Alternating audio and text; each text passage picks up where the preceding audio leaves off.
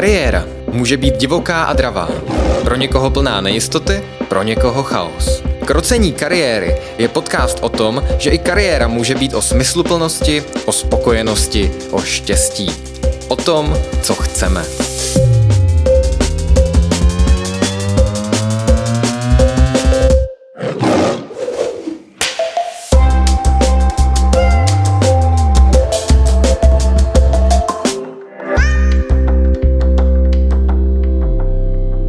Jmenuji se Jaroslav Síkora. Leto je v plném proudu a tím se vyloženě nabízí i téma práce a studia v zahraničí. Třeba pro někoho, kdo se stále ještě rozhoduje, jestli v srpnu někam vyjede. Se mnou ve studiu je doktorantka Klára Jonášová z Fakulty sociálních studií, konkrétně z katedry psychologie. Ahoj. Ahoj. A jako spolumoderátor je tady Matěj. A... Ahoj. Ahoj Matěj. a, Náš první okruh se týká nějakých nejlepších zážitků ze zahraničí a když jsme s Matějem tak nějak přemýšleli nebo plánovali, o čem se tady budeme bavit nebo co bychom řekli, tak jsme zjistili, že za poslední půl rok vlastně nemáme žádné extra zážitky ze zahraničí a maximálně jsou nějakým způsobem spojené s prací. Každopádně tím pádem to stojí trošku na tobě. Jaké jsou tvoje nejzajímavější nebo nějakým způsobem klidně i nejbizarnější zážitky ze zahraničí, třeba i z poslední doby?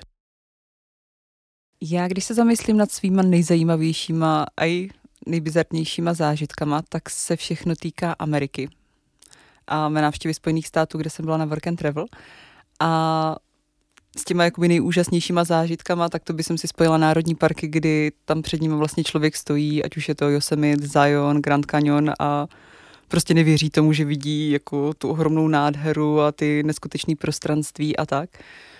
Včetně cestování a těch dálek, když prostě jdete autem 9 hodin a furt je ta krajina stejná a vůbec se to nemění a vy jste jenom v poušti, za to tam pak v noci vidíte nádhernou mlečnou dráhu a tady tyto věci, tak to jsou takový ty jakože wow, co jsem v Evropě ještě nezažila. A teda mám to spojené i s nejbizarnějšíma zážitkama, kdy jsme například uh, s kamarádama, cestovala jsem s partou Slováků, a, tak jsme dorazili nějak kolem druhé ráno do LA a snažili jsme se najít nějaké ubytování, co jsme měli před najité. A dojeli jsme vyloženě do centra, do downtownu a to bylo právě to děsivý, protože já jsem nečekala to, co uvidím, je, jako, že to bude takový kulturní šok v tom, že se tam pohybovaly ty různé existence, včetně jako prostitutek, které byly jako fakt krásné. Jako, že jsem si říkal, ty takový hezký holky, tak v hloučkách tam prostě čekali jako na těch krajích a tak nějak s ní byla obsetá celá ulice. A potom ta druhá jakoby hm, nehezká část, tady těchto měst, tak vlastně byly různí narkomani a takový pochybný existence, který se světí tak jako šourali po těch ulicích a že fakt člověk měl strach jenom vystoupit z toho auta nebo se na to jenom dívat, jakože to tady prostě v Česku moc nezažiješ. A jo, tak to bylo takový wow. jo, no. Já mám zprostředkovaně od kamarádky na USA vlastně docela podobný pohled takového jako takové krásy a na druhé straně toho opravdu jako dramatického propadu, když se člověk podívá jenom přes ulici na nějakou jinou část, na jinou čtvrť. A přemýšlím, když se trošku možná předběhnu, ale v té Americe, když si zažila tyhle věci, jakou formou jsi tam byla? Jako za sebe nebo přes nějaký program? Uh, byla jsem tam přes program Work and Travel, tady tento program, teďka tak informativně, zprostředkovávají různé agentury, vždycky to musí být přes agenturu. Já jsem tam měla přes CCUSA, se kterou mám velice dobrou zkušenost, dělá to i student agenci a jakoby spousta dalších agentur. S tím, že vy vlastně u nich zaplatíte registrační poplatek s tím zájmem, že chcete pracovat v USA, takže jsem tam byla primárně za prací a oni vám pomůžou zprostředkovat zaměstnavatele, kterého byste si přáli, nebo co si jako představujete dělat za práci a tak. A díky tomu, že jsem měla trošku přehled o Americe a nechtěla jsem pracovat ve městech, protože se prostě těch měst bojím, všichni mají zbraně, američani jsou divní a tak. Nebo minimálně jsou tam právě ty velký ekonomický a sociální rozdíly. Tak... Jo, v podcastu nepodporujeme stereotypy, ale příběhy absolventů a studentů jsou nám blízké. Takže takové já jsem měla předsudky, když jsem tam jela a proto jsem chtěla pracovat v národních parcích, protože jsem jako velký fanoušek do přírody a do hikingu a jako tady ta oblast mě zajímá mnohem víc. Takže jsem eh, měla zájem jít do Yellowstoneu, tu práci jsem jako měla zprostředkovanou touto agenturou a vlastně za vás vyřídí veškeré papírování, co se týče pracovního povolení, víz, uh, zdravotního pojištění a tak. A vy si musíte potom akorát zaplatit letenky a jedete. A první jsem to teda měla zprostředkovaný, nebo ve spolupráci jsme podali takhle přihlášky právě s těma kamarádama Slovákama, se kterými jsem se seznámila na Erasmu studijním. A myslím si, že to byla skvělá zkušenost poprvé tam nejet sám, protože jsem neměla tak dobrou angličtinu, vlastně moje angličtina na tu dobu byla velice tristní a fakt to jako bylo špatný. Takže jsem ráda, jako, že jsem tam měla s tou skupinkou, která se tak nějak všechno postarala, já jsem se jenom vezla a tam už se potom člověk rozmluvil, viděl, co jak má čekat, co se tam prostě děje, jaký tam jsou nějaké věci, nad které si dávat pozor a tak. A teďka vlastně plánuju během pár dní tam jet znova do Grand Tetonu, a zase přes CCUSA, zase na Work and Travel. A teda možná ještě nutno říci pro ostatní, že Work and Travel je možný pouze v případě, když je vám do 26 let a když máte status studenta v prezenčním studiu. To se u těch víz jakoby kontroluje hodně, jakože když má člověk třeba málo předmětů a už to vypadá jako, že to není prezenční, tak ho můžou odmítnout, prostě, že vám ty víza nedají, když máte všechno zaplacený. A já jsem výjimka, teda výjimka v tom, že mě je 27 už, a, ale pořád jako doktorant mám status studenta, což jsem nevěděla v prezenčním studiu a to je vlastně pro ně prioritou jako to, že studiu, než je ten věk, takže pořád mám možnost tam takhle vyrazit.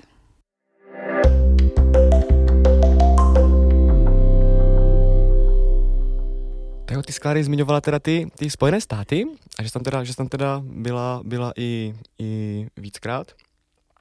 Um, máš tam ještě s tím spojenou nějakou další, další historku? Když jsme se totiž bavili, tak vím, jak jsi říkala, ten třeba ten Grand Canyon, jak je to vlastně fakt obrovské, že to, že to, um, že to nejde vůbec z těch fotek, z těch videí poznat, tak jak tam ještě, jak tam ještě máš takové objevy?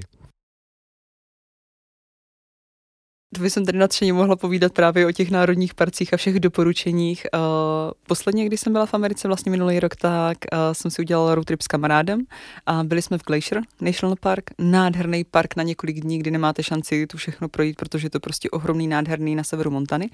A potom jsme přijížděli vlastně celou Montanu ze západu na východ a to je taky právě takový ten bizar, kdy jsme jeli 8 hodin, 8 hodin v kuse a kolem není prostě nic, že tam jsou jenom ty pole, už sklizený pole, nějaké pšenice nebo čeho, jakože vím, že to má být tam největší produkce vlastně té pšenice či nějaké obiloviny, a, ale je to strašně depresivní, protože vlastně ty nemáš jakýkoliv záchytný bod a jediný, co tam je, tak jednou za dvě hodiny potkáš nějakou farmičku a já se snažím představovat jako jak tam ti lidi tak můžou žít jako sami osaměle, jako že musí být vložně poustevnice, nebo co když mají děti, chudáci ty děti, vlastně odřízlí od světa a tak.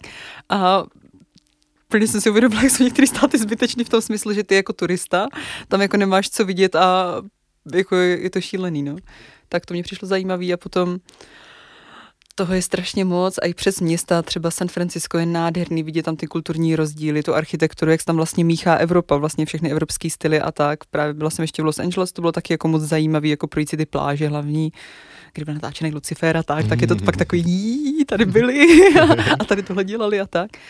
Um, Las Vegas bylo zajímavý, v Chicagu jsem byla jakože taky krásný a jako co bylo nádherný, tak jako spíš procházet vlastně ty města, dívat se po těch lidech, jak to tam mají, jaký mají vlastně baráky, jak zhruba žijou a, a tak. No a jinak fanoušek národních parků, tak určitě doporučuji Sequoia National Park, ten Glacier, ten byl úžasný, Bryce Canyon, nádherný. A co nejvíc, kam se chci určitě vrátit, tak je ten Yosemite, to je fu, fu, a ten Zion, to je jako, Grand Canyon. Je hezký, je to jako, že je fakt ohromující, ale člověk tam tak nějak jako stojí, kouká na to a furt je to stejný, že takový, hm, jako hezký, ale po hodině už tě to tak nějak jako nebaví, že to vlastně jako pořád ta stejná díra. A je to pěkný a co ještě teda zajímavý, co je možná fajn říct, tak um, turismus v Americe je tak nějak přizpůsobený pro Američany, tak by jsem to řekla nějak jemně a je tam vlastně vytvořená spousta silnic s vyhlídkovýma bodama. Takže když někam dojede, dojedete do Národního parku, tak to není jako o tom, že tam máš vyloženě traily, který si projdeš a je to jak třeba v našich národních parcích, že to je jako primárně o tom si to prochodit pěšky, ale tady je to vyloženě jakoby silnice, máš takovou roadmapu, takže máš možnost si to hlavně projet tím autem, vyjít se ty vyhlídkové body, tam jako si vystoupit, podívat se, udělat si tu fotku a jedeš dál. Takže tak, jako většinou je to kombinace, ale nejčastěji prostě jsou hlavně tady ty silnice, kdy prostě máš jakoby vyhlídkovou výzdu, no, primárně. Je to ještě nějak jinak přizpůsobené uh, Američanů? jako napadají mě takový srandovní nápisy, který by normálního člověka napadly, jakože je to jasný přece. Nějaký jako upozornění, že třeba nemáš prostě šlapat do acidového jezírka s žiravinou a takové věci, tak si řekneš, hm, kdo by to byl řekl? a tak. Jo, a k tomu mě napadá vlastně Yellowstone, ve kterém jsem pracovala, tak aby jsem ještě upozornila. Tak, a možná i bizar, teda takovou zajímavost. Uh, pracovala jsem tam dvakrát, bydlela jsem v Old Faithful, což je vesnička, která je specializovaná pro gejzíry a tady ty syřičitý jezírka a jako různě barevný vlastně, no ty jezírka, jak se tomu neříká, říká se tomu půl. A co je na nich speciálního, to je, že díky tomu, že tam schraňují nějaké určité bakterie, tak jsou nádherně duhově zbarvený, což je prostě zajímavé, je to krásný vidět. Smrdí to sírou, protože celý Yellowstone je vlastně na sobce, takže tam vlastně máš vřídla a všechno tam jakoby tryská, bubla a tak. No a díky tomu, že to siřičitý nebo sirnatý, teďka nevím vlastně, jaký je přesný složení, ale vložně to jako rozleptává tkáně v tom smyslu, že když tam někdo spadne nebo do toho ponoříš ruku, tak ti to jakoby popálí vlastně tu uh, kůži a vzniknou ti puchyře a tak. A takový fun fact, když jsem o tom posledně odjížděla, tak se u jednoho jezírka našla lidská noha, jako ostatek v kotníku. A co je teda zajímavý, a teďka takový podpultový informace tady vám říkám do éteru, ježiši. Třeba nás moc lidí neposlouchá. Přesně tak, kdo mluví česky v Americe, že? Tak uh, On vlastně málo kdo ví, co se v těch parcích děje, kromě rangerů a těch zaměstnanců, protože tam vlastně turisti jenom proplouvají a jak kdo tam bude získávat nějaké informace. Tam prostě nemáte novináře, aby hnedka o všem všechno věděli. Takže se to hodně dlouho tutlalo, že vlastně byly najít lidské ostatky, nebo když tam stane nějaká nehoda a tak, tak se jako o tom moc nemluví, nebo se o tom neví, protože vlastně v rámci zachování nějaké prestiže toho národního parku prostě se to ututla. No a uh, kolovali právě mezi zaměstnancema fámy, když to takto řeknu, a že tam nějaký sériový vrah a že to není jako poprvé, co se lidské ostatky vlastně našly, protože opravdu je to tak geniální místo na odskladňování prostě mrtvých těl a tak, protože ono se tam rozplyne. Jakože do dvou hodin nebo do tří hodin to tělo se prostě jakoby rozplyne a už nemáte šanci. A je tam spousta takových evidovaných případů, že třeba sourozenci si chtěli v jednom bazénku zaplavat, nebo tak něco nevím, ono je to, někdy je to jenom teplý, někdy je to vyloženě vařící, ta voda záleží. No a že bratr té slečny tam spadl, sklouzl a ona ho nemohla vytáhnout, protože tam sklouzávala taky a nemohli zavolat hnedka helikoptéru, protože byla zrovna nějaká bouřka a když tam přijela jakoby o několik hodin později, tak už tam nebyly ani ostatky, jakože nic, že to tělo se prostě jakoby rozplyne. Takže je to takový.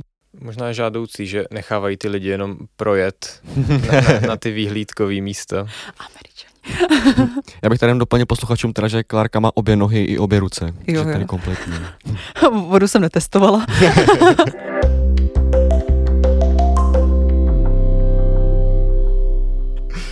a teda ještě jsi zmiňovala, krom teda tady těch turistických zážitků a teda těch pracovních, tak teda ty roadtripy, tak jaké to bylo, tady ty americké roadtripy napříč státy, napříč Amerikou?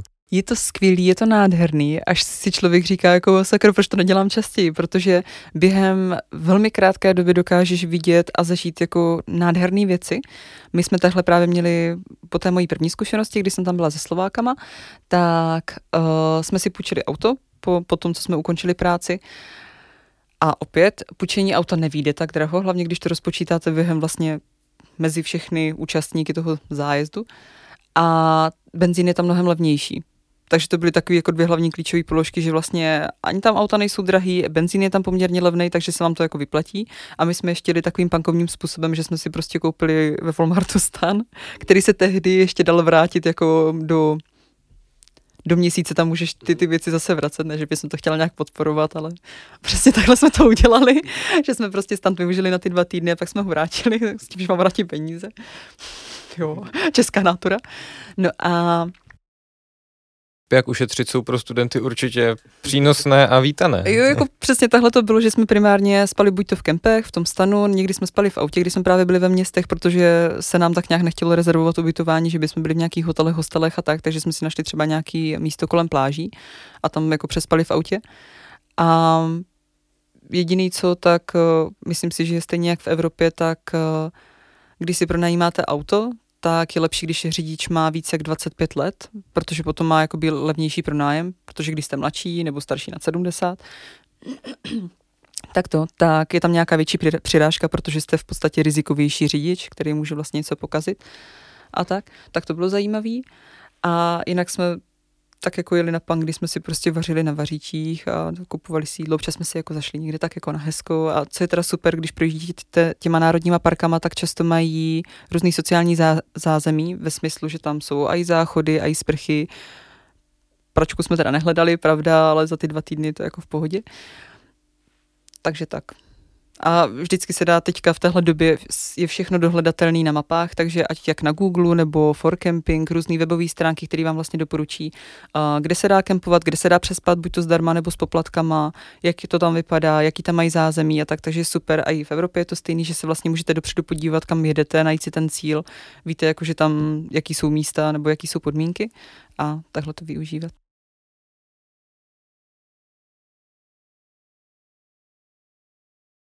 Já právě nevím. Stejně jak teda minulý rok jsem neplánovala nic konkrétního a doufala jsem úplně naivně, jsem si představila, jak tam najdu tu partu přátel mezinárodních a, a stejně jako při mojí první zkušenosti s těma Slováčkama mýma, tak Uh, že vymyslíme prostě nějaký road trip spolu, protože většinou do té Ameriky jezdí lidi z různých států nejenom Evropy, je tam jako, předtím tam byla spousta Evropanů, ale hodně z Tajvanu a z Jižní Ameriky. Takže jsem doufala, jako, že prostě s někým se nám budou křížit data ukončení vlastně práce a že se jako domluvíme a prostě vymyslíme něco společně. No ale k mému nemilému překvapení, díky tomu, že byla korona, tak se podmínky docela změnily. Ne, že by se změnily vyloženě podmínky, ale uh, bylo tam mnohem méně zaměstnanců, celá atmosféra byla taková jiná, už nebyla tak jako na uh, zaměstnance orientovaná ve smyslu, že předtím ti američani jsou velice supportivní, takže tobě, když se podaří obsloužit třeba jenom jeden stůl nebo dobře se ti podaří nakrát paprika, tak oni jsou jako nadšení a hnedka tě chválí, jak jako super práce dneska odvedená a tak, což se mi jako hrozně líbilo vždycky, jako že jsou takový jako motivační. A teďka to tam vůbec neprobíhalo, jakože člověk začal být brzo vyhořený, protože práce bylo hodně, měli jsme málo zaměstnanců, takže jsme museli vykrývat i směny, které prostě byly jako náročné, třeba kdy máš pět hodin spánku a pak zase musíš do práce a tak. Tak to bylo těžký. No a díky tomu, teda, že tam bylo méně zaměstnanců, tak tam nebylo hlavně moc evropských zaměstnanců a ti američani jsou prostě jinší. Jakože ať je to jak chce, tak podle nějaké české mentality, nebo já bych řekla evropské mentality. Já to si jako zastávám teďka ještě po zkušenostech s Erasmus projektama, že tady jako je nějaká evropská mentalita a v porovnání s těma američanama jsme jinčí. Jakože minimálně, co mě zaráží a co do teďka novým, tak je dělat takový ty small talky a být tak um, plitce mm, zdvořila, já tomu říkám show politeness, kdy jsou všichni strašně friendly a všichni se tě hnedka ptají, jako jak se máš na potkání, přitom vůbec neznáš a já nejsem ten typ člověka, co, co jakoby buď to lhal, nebo jim řekl, jo dobrý, a co ty, když mě to nezajímá, takže si říkám, proč se mě vůbec ptáš, když mě ani neznáš a když tě to v podstatě nezajímá, jak se mám? A tak to je jako možná nějaká moje osobní věc, že tady tohle to pořád s nimi jako neumím hrát, tady ty vlastně jakoby falešní přátelství a všichni jsme jako strašný sluníčka jenom na oko, protože když už chci mít sluníčko, tak jsem sluníčko doopravdy přece, že? A tak. No takže to bylo tako tako. Partu přátel jsem si nenašla na cestování, ale naštěstí jsem se seznámila s jedním kolegou, kamarádem, právě kamarádem skvělým, který měl podobný záliby, že ho taky zajímaly národní parky a v té době, kdy já jsem ukončovala svoji práci, tak on taky končil práci a měl jít k sobě domů. A že to byl jeden z mých nejlepších kámošů tam, tak jsem mu jako říkala, jestli by mě aspoň nehodil na letiště do Bouzmanu a on jo, jo, jo, a že pak chce jít jako do Glacieru, do Národního parku, tak jsem si říkala, a, a nevadila by ti společnost třeba? Tak říkal, no vidíš, to Klary nevadila. tak jsme nakonec vyrazili společně na road trip a já jsem s ním v podstatě jela až domů, nebo ne k němu domů, on byl v Richmondu a vyhodil mě v Chicagu, kde jsem si objednala let a od tam jsem pak letěla domů. Takže to bylo takový improvizovaný a věřím, že i tady ty spontánní věci se dějí a můžou dopadnout skvěle jako ten road trip.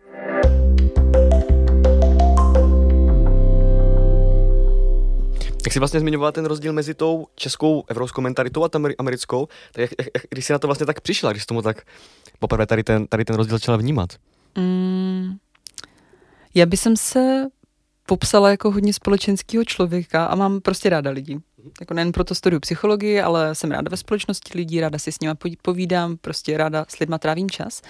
A takže bych řekla, jako, že to tak nějak umím přece. Ale když jsem dojela do té Ameriky, tak já jsem vlastně jako nechápala některý takový jejich pohnutky.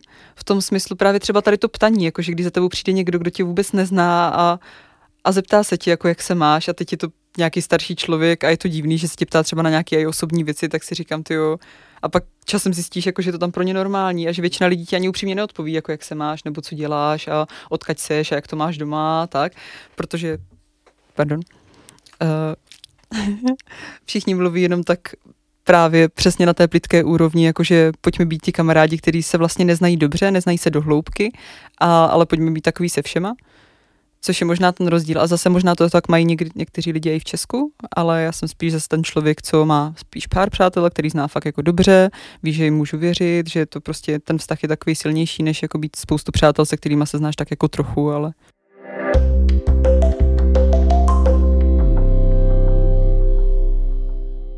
Tak díky za tady to zhrnutí těch Spojených států, ale vlastně to, Kláry, není to jediné, kde jsi, kde jsi tak byla. Tak kam jsi tak ještě vycestovala? Tak to já bych s vámi chtěla pozdílet uh, poměrně pozdě, na konci svých uh, 25 let, nebo ne na konci, ale už jsem mě měla lámat na 26, tak jsem zjistila, že existují Erasmus projekty. Uh, byla jsem několikrát, nebo využila jsem během bakalářského studia i magisterského studia Erasmus studijní pobyt v zahraničí, který máte vlastně jako podporovaný školou a studujete někde v zahraničí, většinou na semestr nebo dva. Ale Erasmus projekty jsou něco jiného, takže jsem víc tak nějak se ponořila do zjišťování informací o tady těchto projektech a zjistila jsem, že je to vlastně možnost dotovaná Evropskou unii, jak jinak, vyrazit do zahraničí, většinou na týdenní, maximálně dvou týdenní pobyty, které jsou zaměření na neformální vzdělávání evropských mladistvích a nejenom mladistvích, ale i pracovníků, kteří s mladistvými pracují. Takže mladiství se považoval v té době, nebo každá organizace si to může definovat jinak, ale většinou do 25 let. A tady ty programy jsou nazvaný Youth Exchange, takže prostě pro ty mladiství, kteří se tak jako setkávají. A další verze je Training Courses a to je zase pro ty pracovníky s mladistvíma, který jsou buď to vedoucí táborů nebo různých asociací, organizací, vlastně čehokoliv, co nějakým způsobem souvisí a spolupracuje s mladšíma lidma. No a je to úžasný, je to tak nádherný, protože funguje to teda tak, že máš vlastně nabídku určitých programů, uh, organizují je různé neziskové organizace, Uh, nejčastěji tam máš třeba 4 až 5 států, které to spolu organizují společně, takže víš, že potkáš jako tolik národností. A vy se vlastně takhle setkáte někde v nějakém státě, takhle jsem právě měla možnost procestovat Dánsko, Estonsko, Španělsko, teďka několikrát Turecko, to je taky spolupracující země, jakoby spoustu států, s tím, že vy se tam vlastně setkáte s těma mezinárodníma lidma, ostatníma vlastně mladistvíma a formou neformálního vzdělávání se učíte jako jeden od druhého na nějaký určitý témata, který jsou všem společný. Takže jsem třeba zažila projekty na téma úzkosti, finanční gramotnosti, environmentálního smýšlení a chování, nebo tvorbu tady těch projektů, jakože týká se to úplně všeho, co řeší v podstatě každý z nás a je jakoby krásný sdílet si ty zkušenosti z jiných států od jiných lidí a jejich pohledy a neučíš se vlastně jenom o tom tématu, pro který jsi tam vlastně přijel, ale díky neformálnímu vzdělávání se učíš jako od ostatních o té jejich kultuře, jak to tam oni mají, jak mají jako oni život, jak mají jako ekonomiku, nějaký zvyky. Vždycky součástí bývá teda i uh, mezinárodní večer, kdy každý představuje vlastně ten svůj stát s nějakýma základníma informacemi, kuchyní, nějakýma dobrotama, tancema, co je jako specifický pro ně. No a tímhle způsobem jako opravdu si myslím, že to podporuje vědomí evropské identity, protože v podstatě zjistíš, jako, že jste všichni stejní, že můžeš mít jakoby přátele úplně všude a jediný, co nás slyší, je nějaká ta kultura v pozadí, nějaké té zvyklosti, ale to je všechno. A tímto způsobem se vlastně Evropská unie snaží podporovat i mezinárodní spolupráci, budoucí kooperaci, uh, větší otevřenost mysli. Vždycky se to snažím přeložit z té angličtiny. A snižovat tím xenofobii a, a podobné věci. A teda by jsem ještě přiblížila, jak to funguje, tak eh, v podstatě vy se přihlásíte na ten projekt, a zjistíte, jestli vás ta organizace rozhodne o tom, jestli vás přijali nebo ne, jako jestli jste vhodný participant pro ně. A poté, když vám to schválí, tak si koupíte lístky a vlastně tu cestu si musíte zařídit tam, jak se dostanete, takže to je všechno potom na vás, jak si to zprostředkujete. A většinou má Česká republika budget do 200 75 euro, takže se musíte jakoby vejít tam a zpátky na cestu do těchto penízků. A tam je zařízený ubytování, strava a ten program.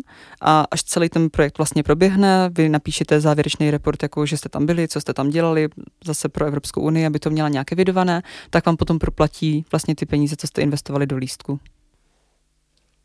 Uh Zní, zní, zní to suprově. Já teda přemýšlím pro takovou jako rekapitulaci. Ty jsi zmínila work and travel jako jednu z variant, potom, že jsi byla na Erasmu na studijním pobytu, na bakaláře na magistru, teď vlastně ty Erasmus projekty. Uh, vycestovala jsi ještě skrze nějakou další, nevím jak to nazvat, službu, projekt, nějakou takovouhle věc?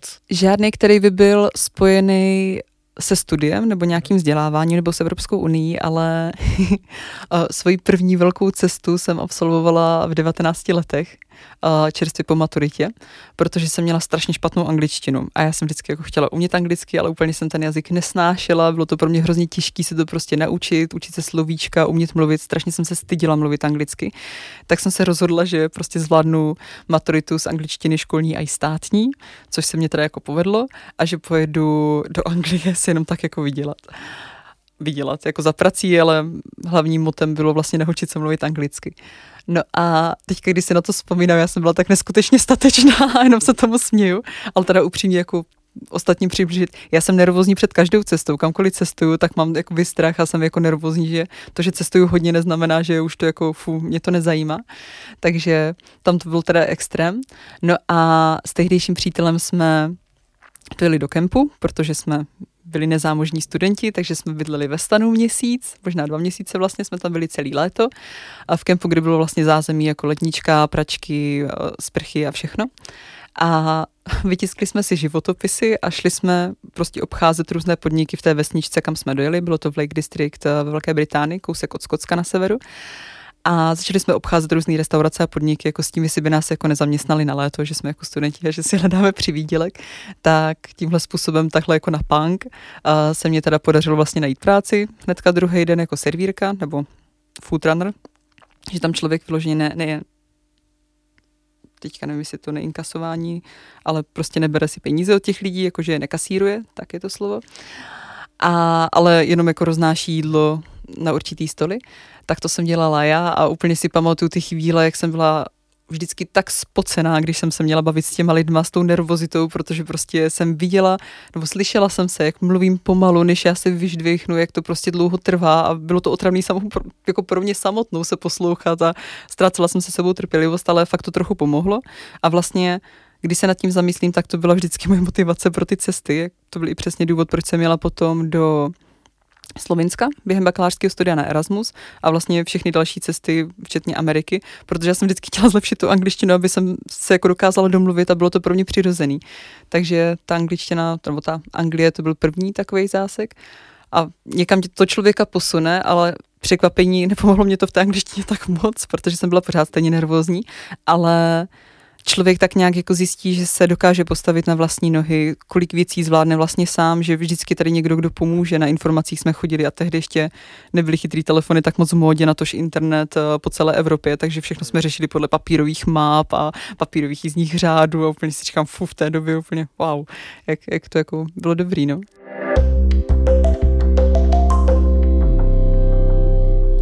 Ty jsi to možná trošku teď už zahrnula do těch svých odpovědí a mě vlastně zajímalo, protože jazyk je určitě jedno z velkých témat, proč chtějí studenti, ale i lidi obecně jezdit do zahraničí. Potom tam jsou ty kontakty s jinýma kulturama, poznávání toho, jak to vlastně jinde vypadá. Někde je to o nějakém možná zážitku si zažít něco úplně jiného, nového, vypadnout z toho nějakého stereotypu každodennosti, který tady máme. Mě by zajímalo, co konkrétně vlastně přinesly ty cesty nebo přináší, nebo co si vlastně ty odnáší z těch cest jako nějaké takové klíčové věci. Mm. V čem tě to obohacuje možná? To je... Teďka nad tím přemýšlím, určitě to otevřenost k novým kulturám a lidem a taková větší tolerance. Nejenom kulturní, ale i osobní, protože se člověk setkává vlastně s tak různýma jakoby kulturama a lidma a je tomu potom o mnohem otevřenější, protože považuji Čechy za poměrně konzervativní národ díky tomu, že tady nemáme tak velký turismus a tak. Takže tohle to mě hodně otevřelo oči. Potom i uvědomění, jak se máme dobře, nebo minimálně jak já se mám dobře, protože takový zvláštní zážitky, když jsem byla ve Slovinsku, tak jsme cestovali po Chorvatsku a po Bosně trochu. A když si vezmete, nebo když jste vlastně v té Bosně a projíždíte Sarajevem, tak tam mají pořád rozstřílený domy, protože nemají ekonomiku na to dostatečně vysokou, aby to vlastně zrekonstruovali, ale pak ti dojde, že pane bože, 30 roků zpátky tady prostě byla občanská válka a jako koncem 20. století přece, nebo ještě pořád tady ve 21. století, jako vidíš ty následky toho, jak ty lidi se jako nemají dobře a jak mají pokřivený ty charaktery a jak, jak je to vlastně skvělé, že my jsme nic takového nezažili a jako aby jsme čelili nějakým takovým válkám a tak. A jak se máme vlastně všichni jako dobře a komfortně, to byl takový takový velký prozření v té Americe, že uh, i když se říká americký sen, tak tam jsou extrémní ekonomické rozdíly. Že většinou jsou prostě ti fakt hodně bohatí a potom ti fakt hodně chudí. Když to u nás v Česku jsme taková zlatá střední třída, jakože všichni se máme tak nějak dobře, když se člověku chce pracovat a vede nějaký spořádaný život. Jenže tam, když se člověk jako narodí do chudé rodiny, tak už má takový predispozice, protože nebude mít vlastně dobrý vzdělání, na výšku se jako nemá šanci kdy dostat, protože prostě by se zadlužil, nebo vlastně ani nemá jak. A tak. A tak nějak to vlastně predisponuje pro tu jakoby sociální skupinu té lůzy, teďka nevím, jak to říct, aby jsem prostě nikoho neurazila, ale vlastně je tam jakoby spousta lidí extrémně sociálně slabších, kteří prostě žijou jakoby na dně společnosti. Já, já přemýšlím vlastně, že ono třeba v České republice tím, že je tady hodně té střední třídy, tak ten determinismus té sociální třídy není tak moc vidět, ale v té USA to právě může být hodně uh, patrné, protože tam ty nůžky jsou docela široké. Přesně tak, přesně Aspoň tak. z toho, co já teda mám jenom zprostředkovaně, třeba tady díky tvé návštěvě. Krásně jsi to popsal. Tak to je taky jako krásný, nebo je to obohacující tohle vidět a říct si ty vždyť jako jak my se máme dobře, nebo jak já se mám dobře v tom Česku, vždyť to je prostě nádhera, že tady máme zdravotní pojištění a veškeré sociální zařízení a vzdělání zdarma a kvalitní vzdělání a jakože fakt jako faním Česku, tak to bylo krásný, tady tohle to prozření.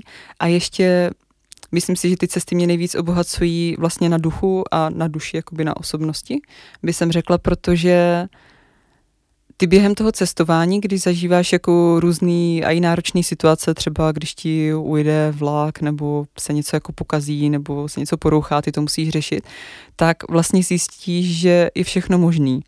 Že se dá všechno vyřešit, zjistíš vlastně, že se můžeš spolehnout sám na sebe, že to vždycky nějak zvládneš, i když třeba nemluvíš jako perfektně anglicky, ale rukama, nohama se to prostě jako dá nějak vyřešit. A jako přináší to potom takovou krásnou jakoby nevím, ten klid a sebejistotu v tom, že prostě svět je v pořádku a, a takový ten zenový postoj, že je, je, to, je to fajn, je to dobrý. jo, ty, ty jsi vlastně krásně popsala to, jak se tady máme dobře, protože si viděla ty rozstřílený uh, domy na Balkáně. Teď si popsala, teď si popsala další kousek. Mě by zajímalo ale něco ještě k té toleranci. Vlastně ono se často říká, že objevujeme ty kultury, získáváme takovou jako toleranci vůči nim, nějak tak eliminujeme, teď mi vypadlo to slovo, xenofobii a tu netoleranci právě, nerespekt vůči jiným kulturám. Mě by zajímalo, jak to jako se vlastně v tobě vnitřně, nebo na základě čeho vlastně podle tebe ten mechanismus tam funguje, protože ono se to hodně říká takové obecnosti, ale vlastně ten konkrétní zážitek toho, jak se tahle tolerance tam vytváří, nebo ten respekt ke druhým, docela, docela chybí. Já myslím, že se to vytváří vlastně tou osobní zkušeností. A teďka mě napadá, mm, potřebuji vyslet nějakou skupinu, aby jsem se nikoho nedotkla, pořád byla tak nějak jako korektně. Měla ty Američany hodně na začátku. Polit, jo, no tak třeba to. To mě překvapilo, tak když vezmu ty Američany, když už mám v ústech pořád, tak uh, člověk se k ním stane první, moje první zkušenost, když jsem tam dojela, tak jsem si říkala, pane bože, všichni američani jsou tak hloupí a všichni jsou jako ovce a to je strašný, vůbec nemají vyvinutý kritický myšlení ještě, když jsem tady vychována na FSS, což nám je prostě vtloukáno. vtloukáno do hlavy od prvního semináře rozvíjejte kritické myšlení a tak, tak já jsem vlastně se na ní dívala strašně kriticky v tom smyslu, kdy jo, jsem byla completely judgy a říkala jsem si, vy jste prostě, pane bože, američani, to je taková luze, fu, zlatá Evropa a tak. ale potom, když se vlastně člověk podívá za tu pokličku a mluví s těma lidma víc a zjistí, jakože, jak to funguje třeba s tou ekonomikou a vzděláním a že ne všichni mají možnost jakoby si budovat kritické myšlení nebo být k tomu vedení, když vlastně máte rozvrácené rodiny nebo vaši rodiče jsou jako narkomani a tak.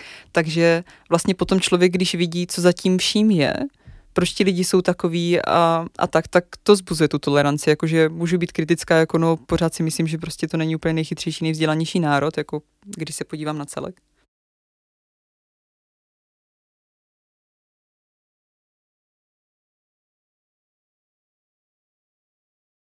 Ale to vědomí toho pozadí vlastně člověku přináší jako tu toleranci, protože chápeš, proč to tak je a nemůžeš jim potom vyčítat, jako když někdo něco neví, protože jo, tak jako hol to tady tak nemáte, máte to jako jinak, nemáte takový vzdělání základní, třeba střední, jak máme my a to jako mi přináší tu toleranci, jakože chápeš vlastně ty příčiny. Stejně tak mi přijde zajímavý třeba ze severských států, co mám, jako našla jsem si kamarády takhle během Erasmus projektu, tak jsme se třeba bavili o takových rozdílnostech, že uh, Lotyšci, uh, vlastně ty pobaltské státy tam, uh, Estonci a tak, že jsou poměrně chladní a že je těžko si jim jako dostat nějak jako pod kůži a že jsou hodně jako distancovaní, když k ním přistupuješ ty jako kamarád a chceš se s nimi jako zblížit nebo zpřátelit, tak jako, že jsou hodně distancovaní a bavili jsme se o tom, jako proč to tak je a jak takhle fungují, ale v nějaké části se to zlomí a potom, když máš z Estonca kamaráda, tak už jste kamarádi na celý život, jakože to jako víš, že ten člověk, kterým se ozveš po 20 letech, tak tam pořád pro tebe bude. A k tomu mě vlastně kamarádka krásně popisovala vlastně ten jejich příběh jako historického vývoje jejich státu, jak kde vlastně byli okupovaní a jak se jim vlastně sformovala tahle ta osobnost s tou historií a těma válkama, vlastně utlačováním z Ruska a potom z Německa a studenou válkou a tak. A potom to člověku zase dává větší smysl, takže já mám pocit, že díky tomu jsem dostala tady ten náhled, že každá národnost nebo určitý paterny jakoby v té kultuře jsou prostě daný buď to nějakýma historickýma vlivama nebo sociálníma vlivama a nemůžeš potom se zlobit na ty lidi, jako že to tak mají, protože ty vlastně nevíš, jak oni žijou, co zažívají, co je formovalo a tak, takže to mám pocit, že je takovou největší hybnou silu. Mm-hmm. Takové nahlédnutí za fasádu a získat si možná i ty detailní rozdíly mezi těma jednotlivcema v tom daném státě, které třeba u těch Američanů, jak to ilustrovala, takže tam vlastně ta variabilita, ta různost těch lidí vlastně veliká, ale i ty determinanty toho, proč jsou a, jako třeba národ vnímání právě tak můžou být, můžou být specifické a takhle to člověk může poznat. Mm-hmm. Super. A, takové další téma v tomhle co ti to přineslo, tak ono se nabízí, co ti to vzalo. A hodně studentů a řekl bych, že to nemusíme nutně vztahovat jenom na studenty, ale třeba i normálně na pracující, už dospělí lidi v tom dospěláckém světě a životě, tak je téma času.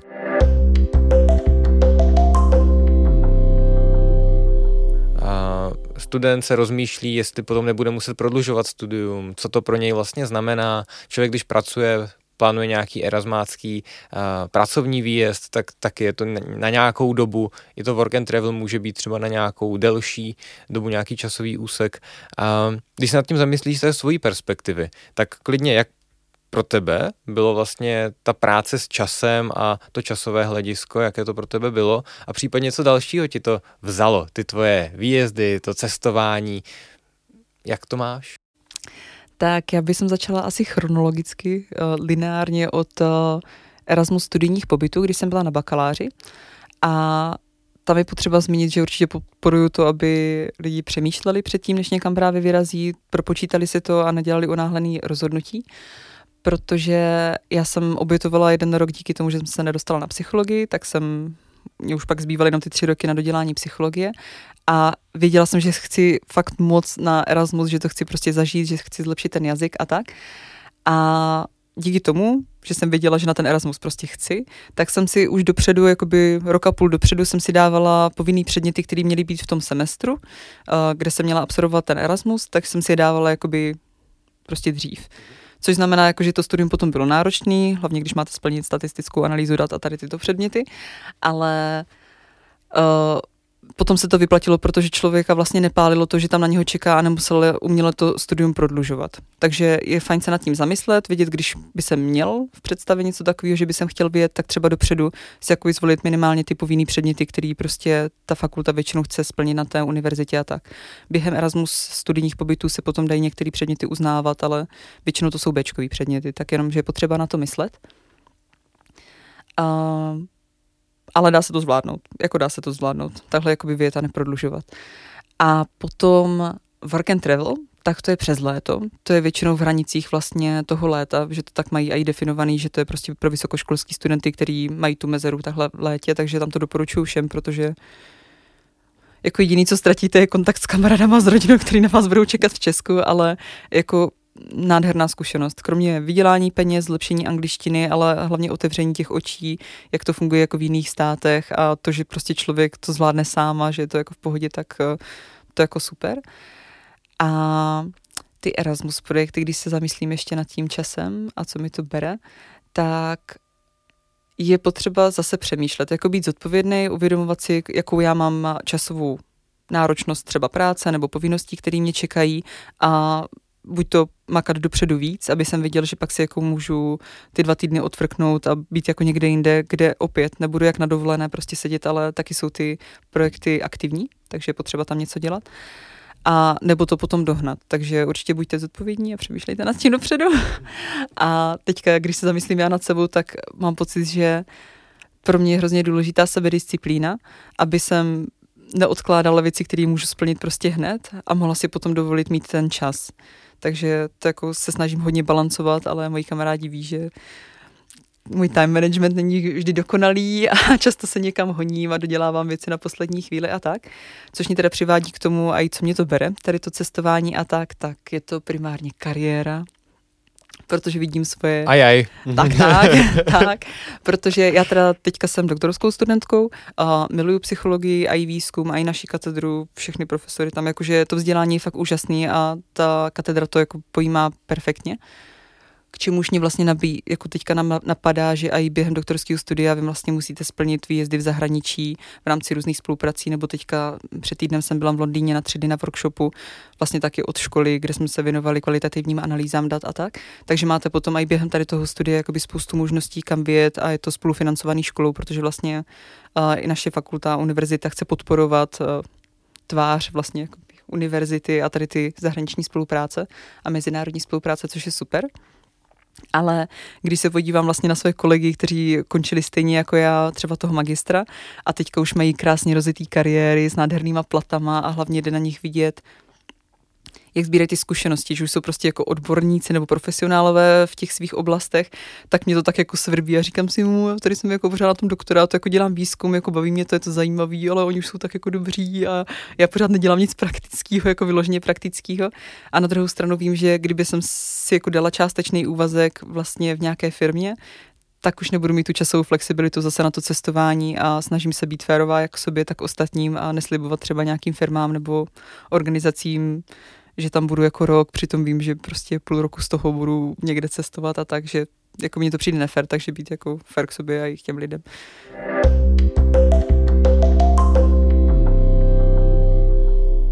Mhm.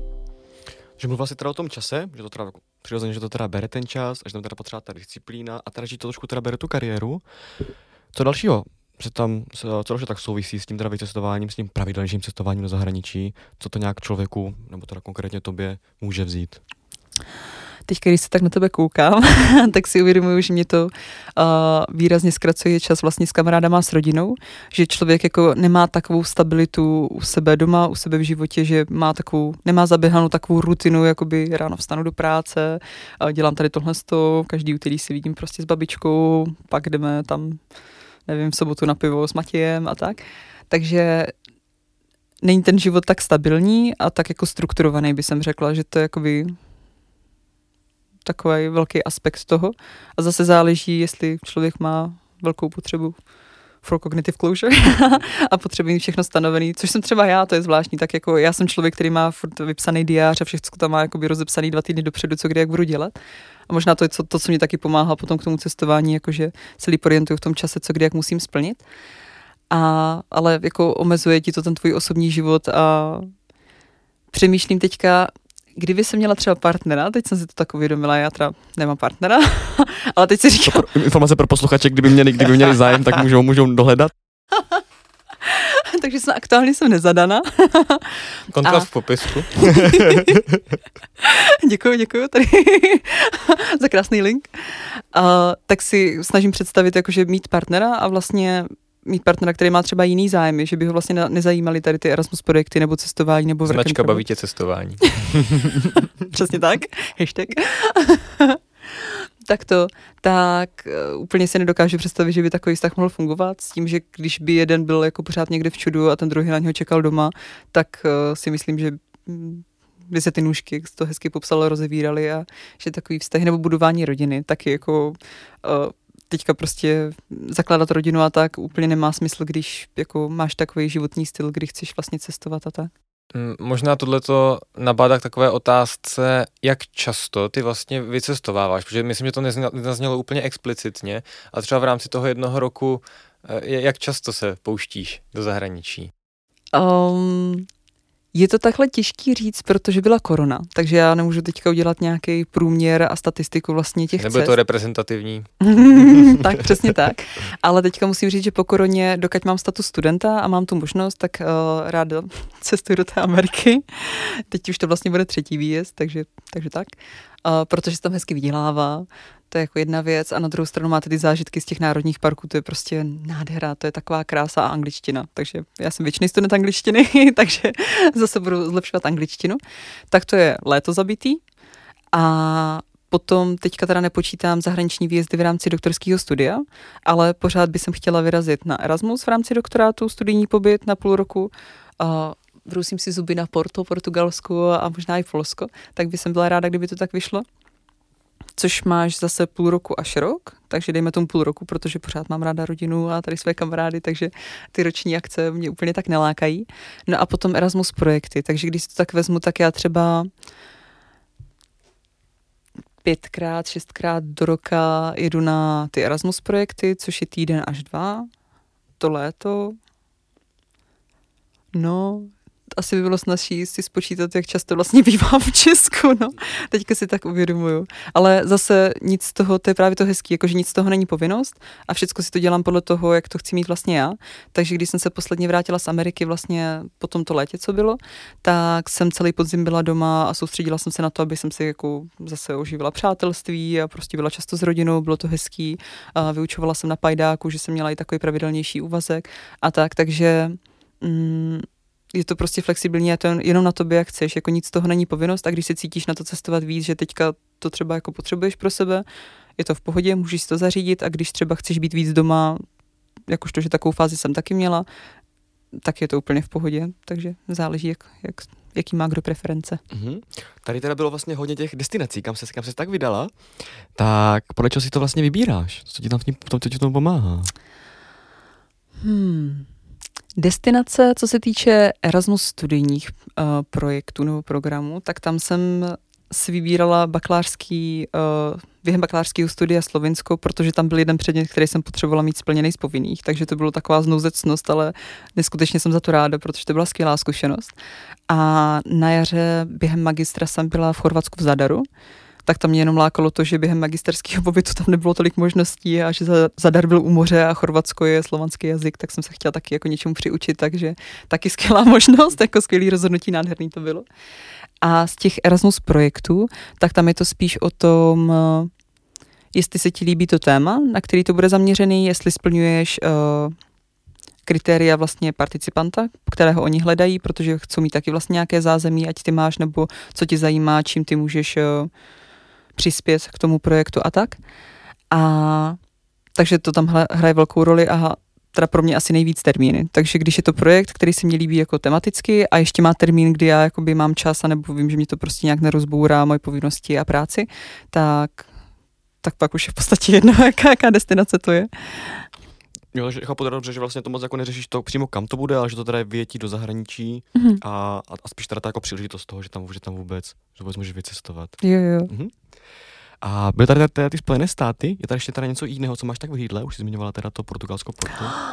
Já jsem vždycky strašně moc chtěla jít na Nový Zéland, ale uh, už by to chtělo jakoby na další čas třeba tam jet na půl roku a díky tomu, že tady mám vždycky nějaké závazky v Česku, vy prostě teďka studuju doktorát a úplně se nehodí, aby jsem se vypařila na půl roku pryč, nebo jsem tady měla koučovací kurz, ten jsem teďka dokončovala, nebo předtím kurz krizové intervence, chtěla bych zahajovat terapeutický výcvik a všechno to jsou takové vlastní věci, co tě tak nějak drží doma, protože potřebuješ vlastně osobně jako absolvovat a být tam.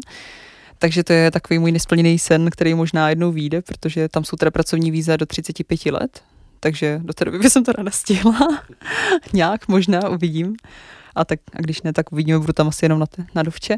A do Tajska se chystám na, to v zimě. Ale to je jenom tak jakože dovolená, že nikdy jsem nebyla v Ázii, nemám zkušenosti právě jakoby s letenkama, s vyhledáváním pobytu, jak to tam prostě funguje, tak jsem moc zvědavá, že už jsem byla jako v kontinentě, jako v té Americe, trošku přehled mám jakoby co tam jak dělat a tak. A teď tu bude ta Ázie, tak je to takový fů, vlastně úplně nový svět, tak, tak na to se těším. Mm-hmm. U Tajska jsem četl, že když někdo by chtěl mít oblek na míru, tak se to vyplatí si kvůli tomu zaletět do Tajska, že vlastně je to strašně levné, je to, je to překvapivě kvalitní a vlastně ten rozdíl v ceně tak pokryje letenku a pak tam teda je ten samotný, samotný čas, uh, čas stravený teda v Tajsku, no. Tak kdyby někdo chtěl, tak určitě doporučuju.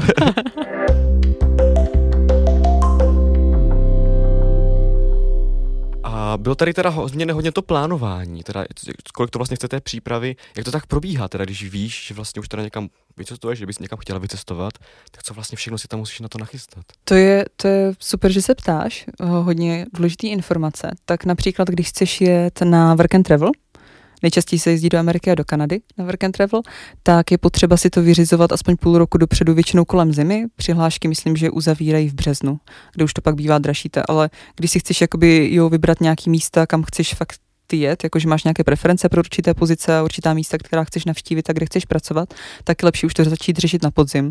Projít si vlastně všechny ty jejich stránky, pracovní nabídky, abys měl větší šanci, jakože tě vezmou vlastně na to, co ty si představuješ a po čem toužíš.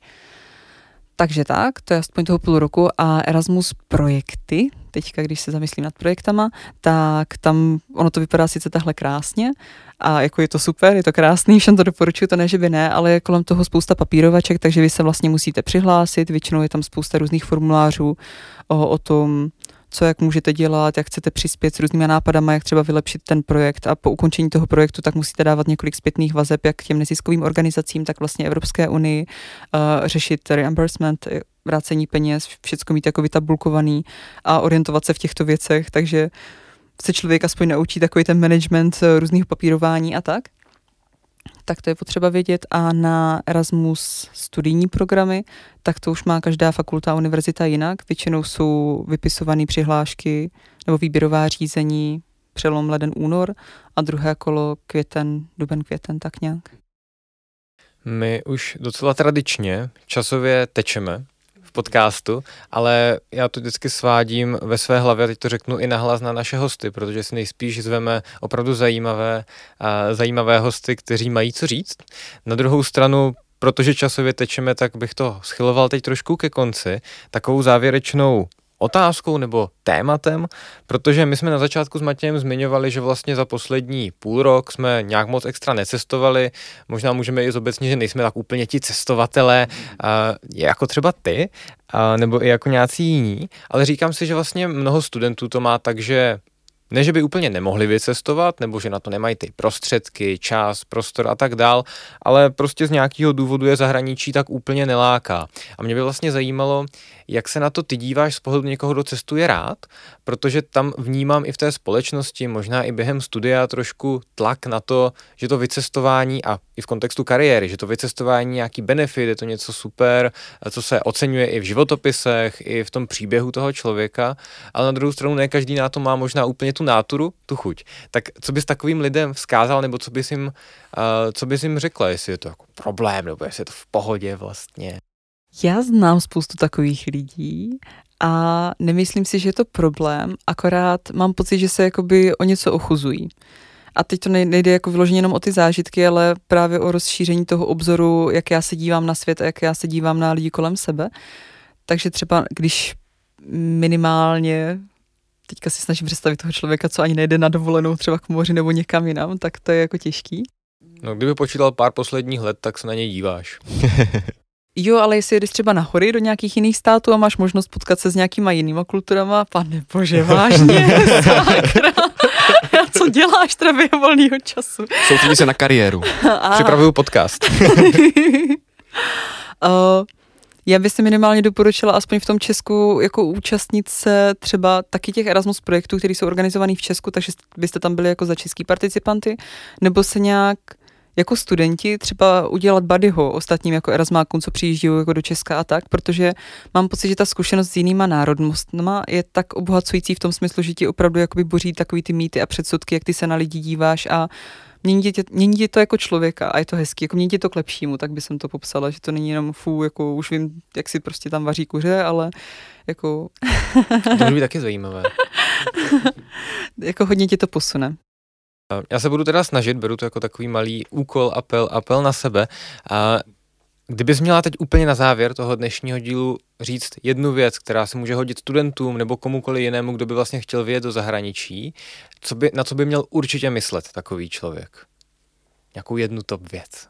Mně teďka napadá prostě mít na vědomí, že se budete bát. A je to v pořádku, že se bojíte a akorát ten strach je potřeba překonat a jako to, že ten, aby ten strach nezabránil tomu, že nakonec prostě přijdete o všechny ty zážitky, takže já se vždycky bojím, je to v pohodě, prostě je potřeba ten strach překonat, protože jedete do neznáma, ale běžte do toho, protože to určitě stojí za to. Super, díky moc, že jsi dneska dorazila a povídala o svých zážitcích ze zahraničí. Taky moc děkuji. Taky díky.